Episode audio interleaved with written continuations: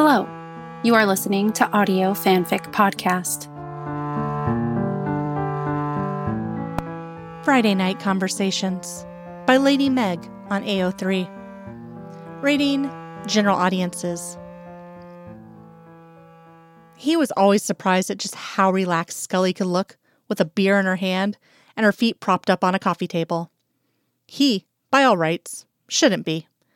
After all, he'd seen her in much the same way many times before. After cases, on weekends, on nights when his decoy stack of papers had been thrown aside within minutes, on evenings when she'd called him over with no decoy at all, which they had both, naturally, never acknowledged. But it still made him stare for a second too long as he took a seat next to her and clinked his bottle neck to hers. To another X file filed, she said, raising the bottle to her lips. To us, he countered, giving her a wink as she looked at him with one eyebrow raised. What? I'm pretty sure that was record solving time, Scully. If there were some kind of crime solving awards at the end of the year, we'd definitely be shortlisted for that one. Scully rolled her eyes and shook her head slightly at her partner. Does it count as solving when there was no real case to solve? Mulder considered it for a moment. Sure. The two hour flight and the three hour drive had taken them longer than it had to realize the three disappeared teens were just your everyday run of the mill kids regularly sneaking out of the house to party late into the night, albeit very well. But they had figured it out pretty damn quickly. The kids' stricken faces as the agents had spilled the truth to their parents were a picture of Mulder wouldn't be forgetting for a while. Especially the, oh, come on, man, we thought you were cool, that one of them had grumbled as he slouched into the sofa. That had been a definite highlight of the day. Deciding she was probably right, but that she didn't need to be told so, Mulder shrugged. Doesn't really matter. We're one hell of a mystery solving team, and you can't deny. Eat your heart out, Scooby and Company. Scully smiled, clinking her bottle against his again. The pair of them sat in her dimly lit living room in silence for a moment, sipping on their beers and taking in the relaxation that only comes on a Friday when work is finished and a weekend with no plans awaits.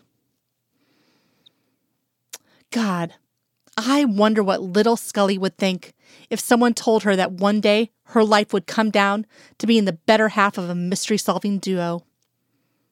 Her statement and small laugh, which followed it, hung in the air for a moment. Mulder dropped his head lazily to the back of the sofa and rolled it to one side to look at her. You mean little Dana, he corrected, a smile playing at the corner of his lips. Scully quirked an eyebrow at him and mirrored his actions, dropping her head against the back of the sofa. Yeah, I guess you're right. Little Dana. The word sounded foreign on her tongue, and she wondered when was the last time she thought of herself as Dana. She wondered when she had stopped.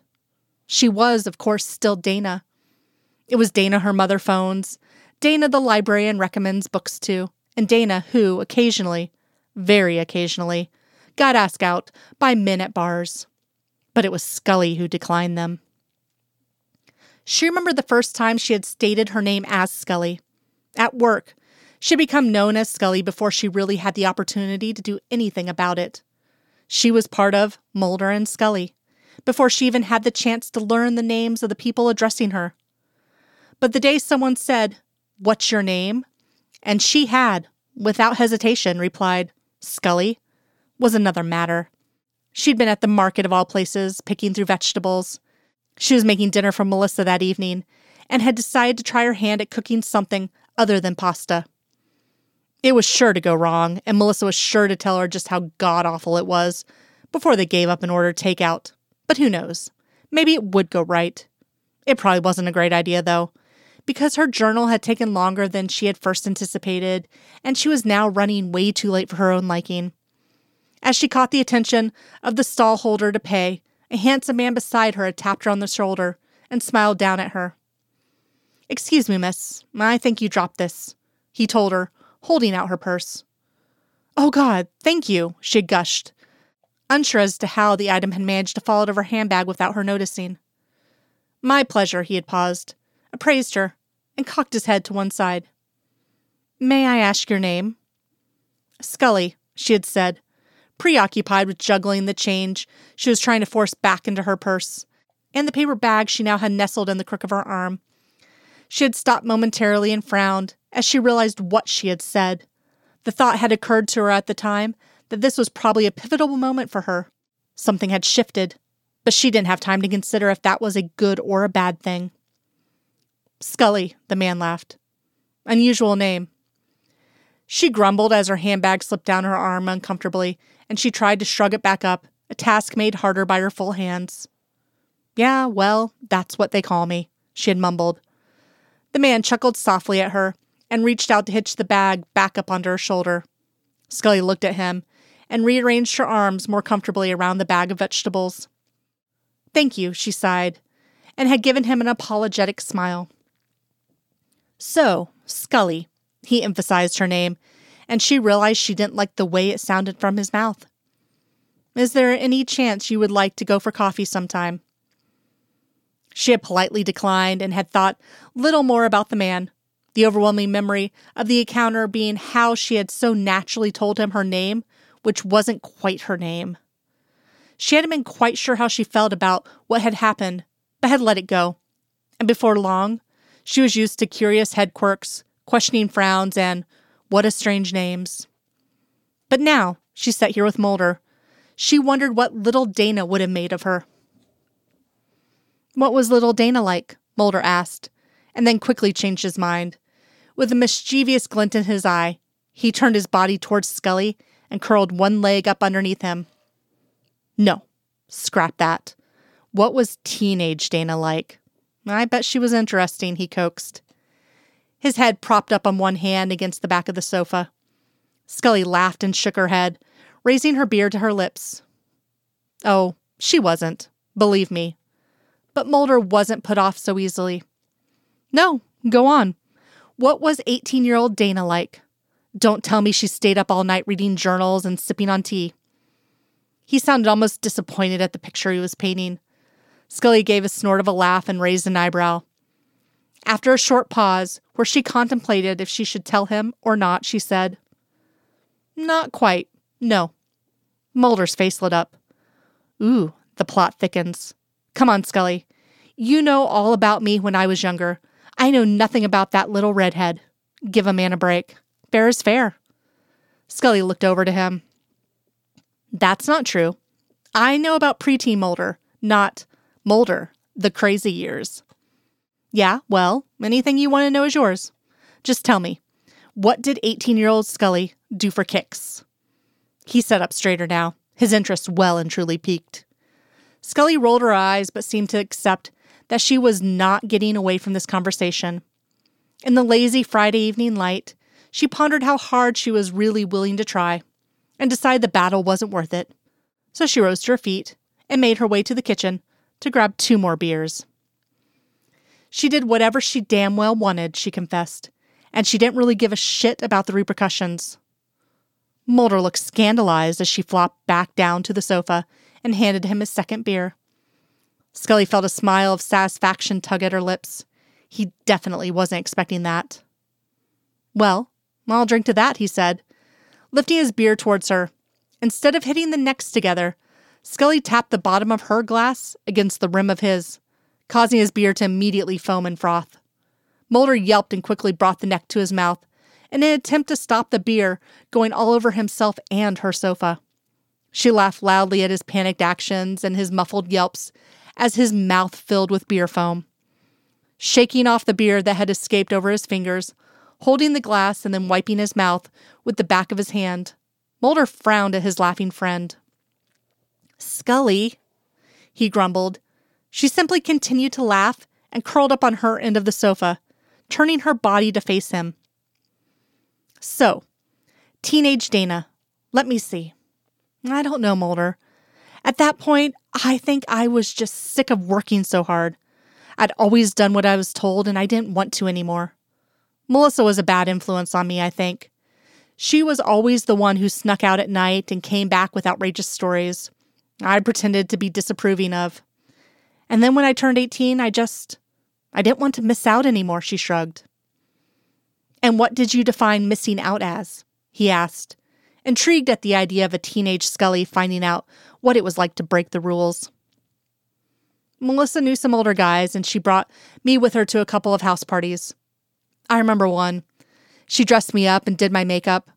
I had on this tiny little leather miniskirt and bright red lipstick. I must have looked like a hooker, she laughed at the memory.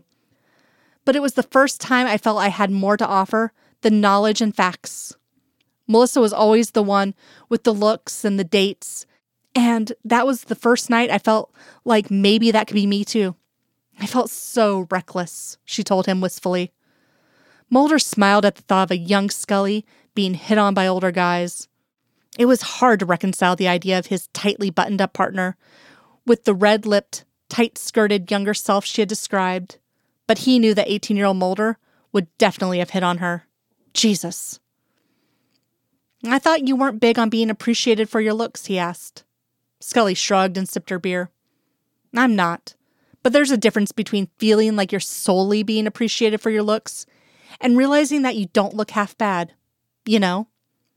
Mulder thought he understood. So, young Scully, young Dana, she corrected. Right, young Dana, went out and partied deep into the night. Sex, drugs, and rock and roll, he teased. Scully laughed. Little bit of rock and roll, a little more drugs, and a lot more sex, she confessed watching him as she brought the bottle to her lips again and took a long swig. Mulder looked at her expressionless and then shook his head and blinked. You're killing me here, Scully, he told her eventually. And she laughed loudly, her head tipping back slightly. He rarely saw her laugh like that, and he took a moment to appreciate that he had caused it. Hmm, I'm sure I am. All I'm saying, young Dana, she emphasized the name, and he nodded in approval. Had some times where she didn't want to do what she was told anymore. The whole rebellion thing wore off pretty quickly. But I guess I learned that sometimes it's okay to bend the rules a little bit. They don't need to be followed to the letter all the time. She taught me that. Scully shrugged and Mulder nodded in understanding. Well, I guess I have a lot to thank her for. Seems she's responsible for the little white lies on our reports, huh? Scully nodded. Guess so. A moment of quiet fell between them as they looked at each other. Scully became aware that the air seemed thicker, and she wondered if that was because of something she had said. Perhaps she had overshared a little, and telling Mulder about her misspent youth had crossed some kind of invisible line. She scolded herself lightly. Usually she was good at keeping track of those damn invisible lines. Although there was so many of them, no one could blame her for losing track of one or two of them every now and then. Before she could say anything, to try and break the weird tension, Mulder spoke. So, what do you think it would take to draw this wild Scully back out? he asked, his tongue flicking quickly over his lips in a way which was remarkably similar to his nervous habit. Scully laughed. I think we've seen the last of her, she confessed. Mulder hummed contemplatively. That's a shame. He placed his bottle on the table next to his first, and then leaned back against the sofa once more, looking at her. She sounds pretty interesting. Scully held one hand up to her heart in mock hurt. Are you saying that you don't think I'm interesting, Agent Mulder? She gasped, the smile at the edge of her lips telling him she wasn't wounded in the slightest. Mulder laughed and shook his head. Then the smile dropped from his mouth, and his eyes traced her features intensely. In the momentary silence, she found herself thinking that pesky thick air tension was back again. Mulder shook his head slightly and gave her a soft smile which made her heart perform an acrobatic trick. No, Scully, he paused. As he studied her face once more, ran over the eyes which were staring up at him, through their lashes and her slightly parted lips. The smile had fallen as she took in the serious tone of his voice. I think you're incredibly interesting.